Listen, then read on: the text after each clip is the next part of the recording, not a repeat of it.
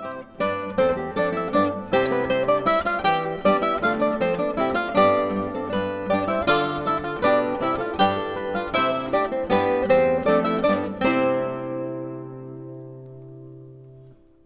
hey, welcome back to Rabbit Hole Research. I'm your host, Kevin Maurer. I want to thank you once again for joining me here.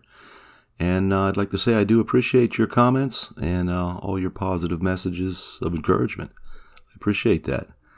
Uh, today, uh, I'm going to be talking about a little known group of fencers that we see written about, uh, but evidence for them is uh, rather scant. We've got to make some assumptions here and maybe form some theories based on research. And I'm talking about the Lux Bruder. So, uh, as a recap to my two previous episodes where I talked about uh, two officially privileged, known fencing guilds from the 16th through 18th century, the first was the Marxbrüder, and uh, they had received privileges in 1487, and they dominated uh, for over a century teaching the fencing arts, certifying masters. And then uh, ultimately, another group would be given imperial privilege, uh, and that was the Federfechter, who in 1607 had uh, also received some imperial privileges. Uh, yet you, we see this third group existing alongside of both of them, and yet nothing uh, in the form of official or imperial privileges were granted to them. And, and in fact, history uh, seems to indicate that they were outside the norms of proper fencing uh, that they were improper fencers somehow. They were they were contrary to the honorable order of fencers. Um, they couldn't become masters. They weren't allowed to hold Fechtschulen. They were cruel and brutal in some Fechtschulen. There are examples of that. Um, and they would go against both privileged guilds. Uh, so, in other words, they were the anti establishmentarians of the time uh, when it came to the monopoly of uh, the other imperial approved fencing guilds. Um, but I've discovered some interesting things about them we want to talk about. Uh, in particular, there are several variations of spelling of their name. Um, with the Mark Marxbrüder and the Federfechter, we see a standardized way uh, that they spelled their names. Um, yet from the 16th to the 20th century, we see the name Luxbrüder as being spelled with uh, several variations, and I and I think in that it's uh, telling. Um, I don't know. We'll see what you think. Uh, so I formed this theory from a lot of research I've done about this, and and it comes down to actual word choice or word usage. Uh, much of the written evidence I've found seems to use the spelling as Lux, L-U-X, or L-U-C-H-S, Lux Bruder, Luke's brother. Uh, when we see the legitimate guild or artisans, uh, trades guilds, workers uh, forming, um, one in particular, there was a legitimate trades guild, uh, an artist guild, uh, formed in 1559 in Solothurn, uh, present day Switzerland, and um, and they were the Luke Lucasbruder there. and so, in previous episodes, I I talked about the trades and artisans guilds and fencing guilds as having chosen a patron saint. Um, and in 1559, uh, there was a guild formed from artists and painters. They were known as the Lucasbruder. So many 15th, uh, 16th century German trades guilds, artisans guilds, um, even the fencing guilds had chosen their patron saint. And oftentimes those saints were known for a particular craft or vocation uh, that the guild shared with them. So, for instance, the shoemakers had as their patron saint Saint Crispin, who was known to be a shoe cobbler. Uh, the Carpenters Guild had Saint Joseph the Carpenter. And of course, the artisans and painters had as their patron Saint Luke, the iconographer, who is said to have painted the first icon of the Blessed Mother from a first hand representation. And yet, nowhere in the known history of Saint Luke the Evangelist is any mention of him having had a contrary nature. Uh, if one's to believe that a 16th or 17th century sword fencer who sought to against to, to go against the established fencing rules of the times would be called a Lucasbruder, then there would need to be some evidence to support why Saint Luke was uh, was considered their saint, their patron saint for being cruel or contrary, and we just don't see that about Saint Luke. So, um, what we do see, though, and what I found is the word lux uh, the the spelling of it, L U X and also L U C H. We see that more than Lucas, L U C K A S, like Saint Lucas, L U C K A S, Lucas Bruder. We see that as this Solothurn Painters Guild, but uh, with the other mentions of Luxbruder, we see L U X or L U C H S. And that word is roughly translated to mean a wild cat, like a lynx, with spots on it and the pointed ears, you know, a very small cat, a much feared creature, sneaky, without honor in its ways. It was considered um, a lying cat, a cat that would lie. So uh, many words sprung off, the many meanings sprung off that word luxen, lugen, to lie, you're a liar and then uh, lynx. Um, so, do we see that word Lucasbruder used in relation to these fencers, or do we always see the word Luxbruder, L U X? Uh, we're going to look at that here, and I have some examples from historical sources that may help us to understand this a little bit better. I'll read some of my translations from this, uh, maybe give us some better understanding. So, some historians wrote about them as being members of, of, of a guild or a group, and then some historians wrote about them as being a type of fencer. Uh, so we'll look into both of those claims and try to try to come to some conclusions. Um, the 18th and 19th century German historians wrote about this group as predominantly a type of fencer, rather than belonging to an official fencing guild. Um, so again, these uh, fencers, these Luxbruder, existed alongside the two officially privileged fencers. Um, we don't see their name appearing prior to the uh, late, mid to late 16th century. Uh, and then after that on into the 18th. And there's some interesting variations and things we'll discuss about that. Um, it's it's it's for certain that they could not certify masters. That's plainly stated by many of the uh, historical mentions. That's a consistent thing, consistent theme there with them. Um, what is not clear, though, is whether their patron saint, if they had one at all, was Saint Luke or or or what. So let's uh, let's look at a few sources here I've found. Um, this is from a 1752 works by Abraham Kestner in his work titled Collections of Historical and Geographical Curiosities, and I quote, uh, he said, There is another sort of fencer known as the Luxbruder. These have neither uh, Lehrbrief, uh, apprentice certificate. They have neither royal privileges or even uh, a closed society, nor captains among themselves, but they must be at a school that's held by one of the two official guilds, either the Marksbruder or the Federfechter, uh, and to compete against them, and um, to be introduced as a Luxbruder so that they could fight there. Now, if one of those Luxbruder frequents the fighting grounds, uh, he has to deal with both brotherhoods at the school through all the weapons. Uh, meanwhile, however, when the school is opened up and the fencers will be reminded of what is forbidden, all eye stabbing, arm and leg breaking, no thrusting to the groin, etc., the latter, Luxbruder, on the other hand, was freed from such insidious means during the school, and consequently did not use any pure thrusts or strikes according to a fair fencing manner, Thus, such a man is not regarded as prejudicial or virtuous, but rather regarded as a cruel and treacherous lux. So even such a member is not admitted if in both societies one is struck to the rank of master. However, a luxbruder can come from all crafts and professions if they want to be subordinate out of desperate and cruel minds with both brotherhoods. Uh, so neither are they capable with the feather or the sword nor are they really among the two privileged groups. For example, a Luxbruder may not hold a school or similar nightly exercise, uh, nor can anyone as such become a master or be approved.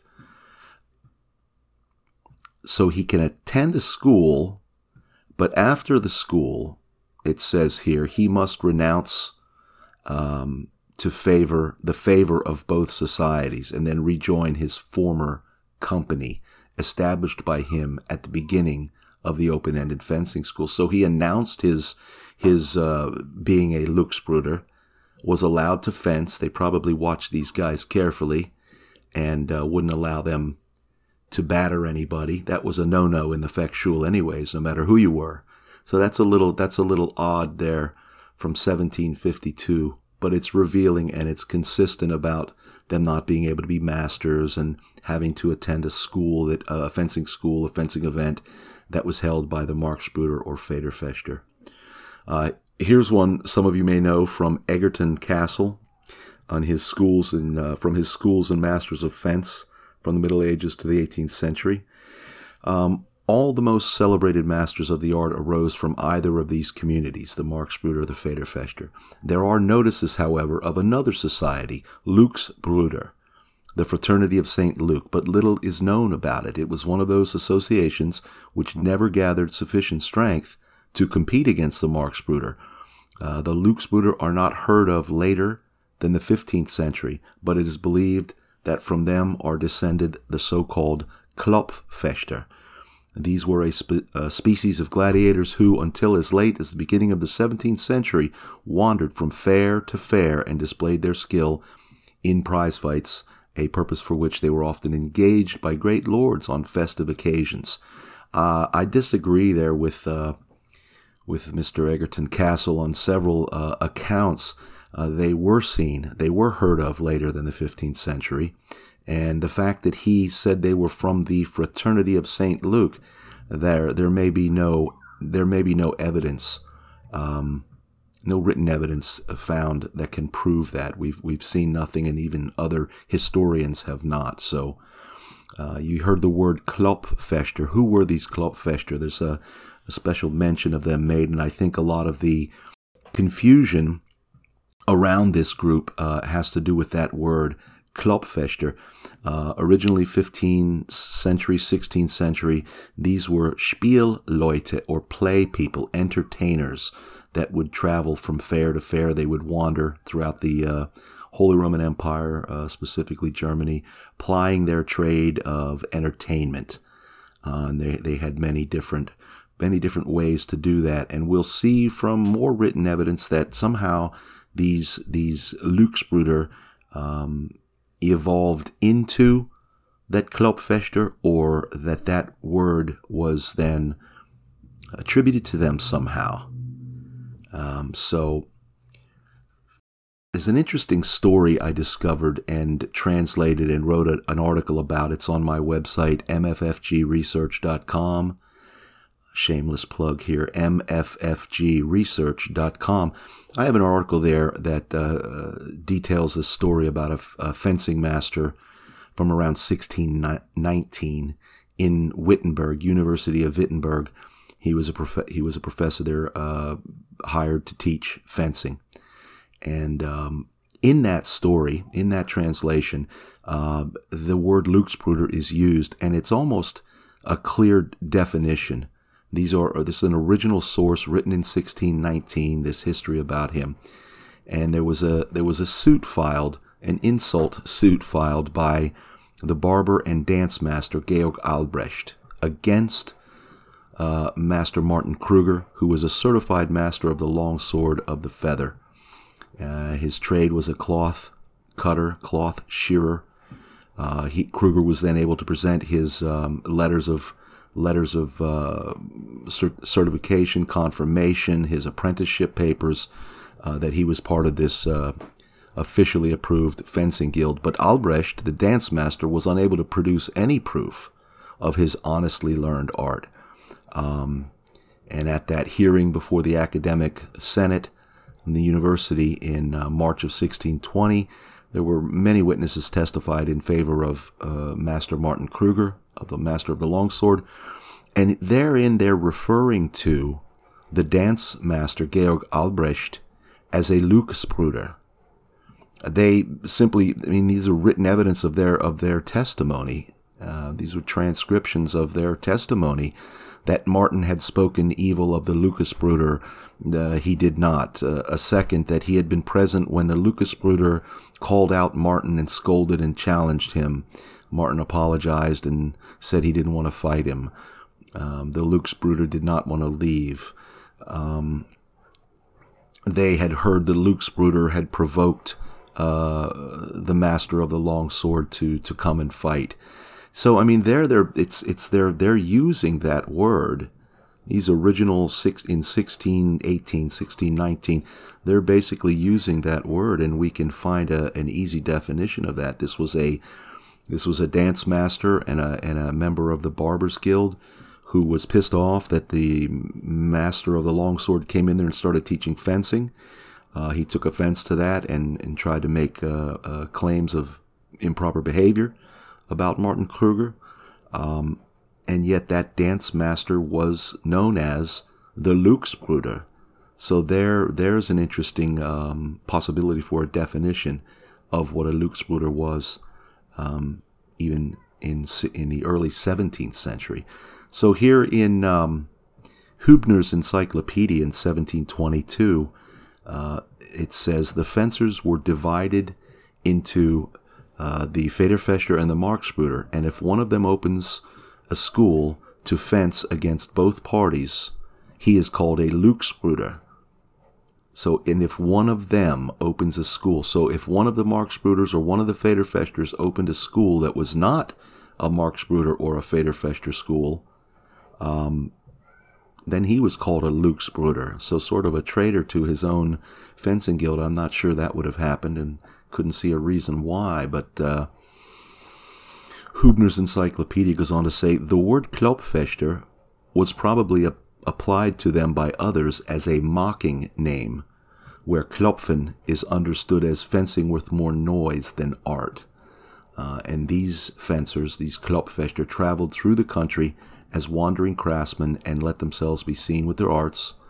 Uh, this is the origin of the expression fechten to go a fencing. For the wandering and begging of craftsmen, vagabond students, resigned soldiers. Um, however, when their reputation declined, all three groups were called Klopfechter, and together they were they were known as jugglers, tightrope walkers, bagpipe players, comedians, fire eaters, bawdy villains, Klopfechter, feather fencers, and fencers. And uh, Goethe often uses Klopfechter figuratively and speaks, for example, of dialectical Klopfechten. And in, in Adelung, a, uh, a German word book, it explains that the literary Klopfechter is a writer who's ready to argue it at any time. So even then in 1722, there was a, a contrary nature uh, assigned to that word in the Klopfechter. So once again, maybe this word uh, Luchsbruder started out uh, one way and started to change uh, etym- etymologically. I think there was an evolution going on um, there with this word.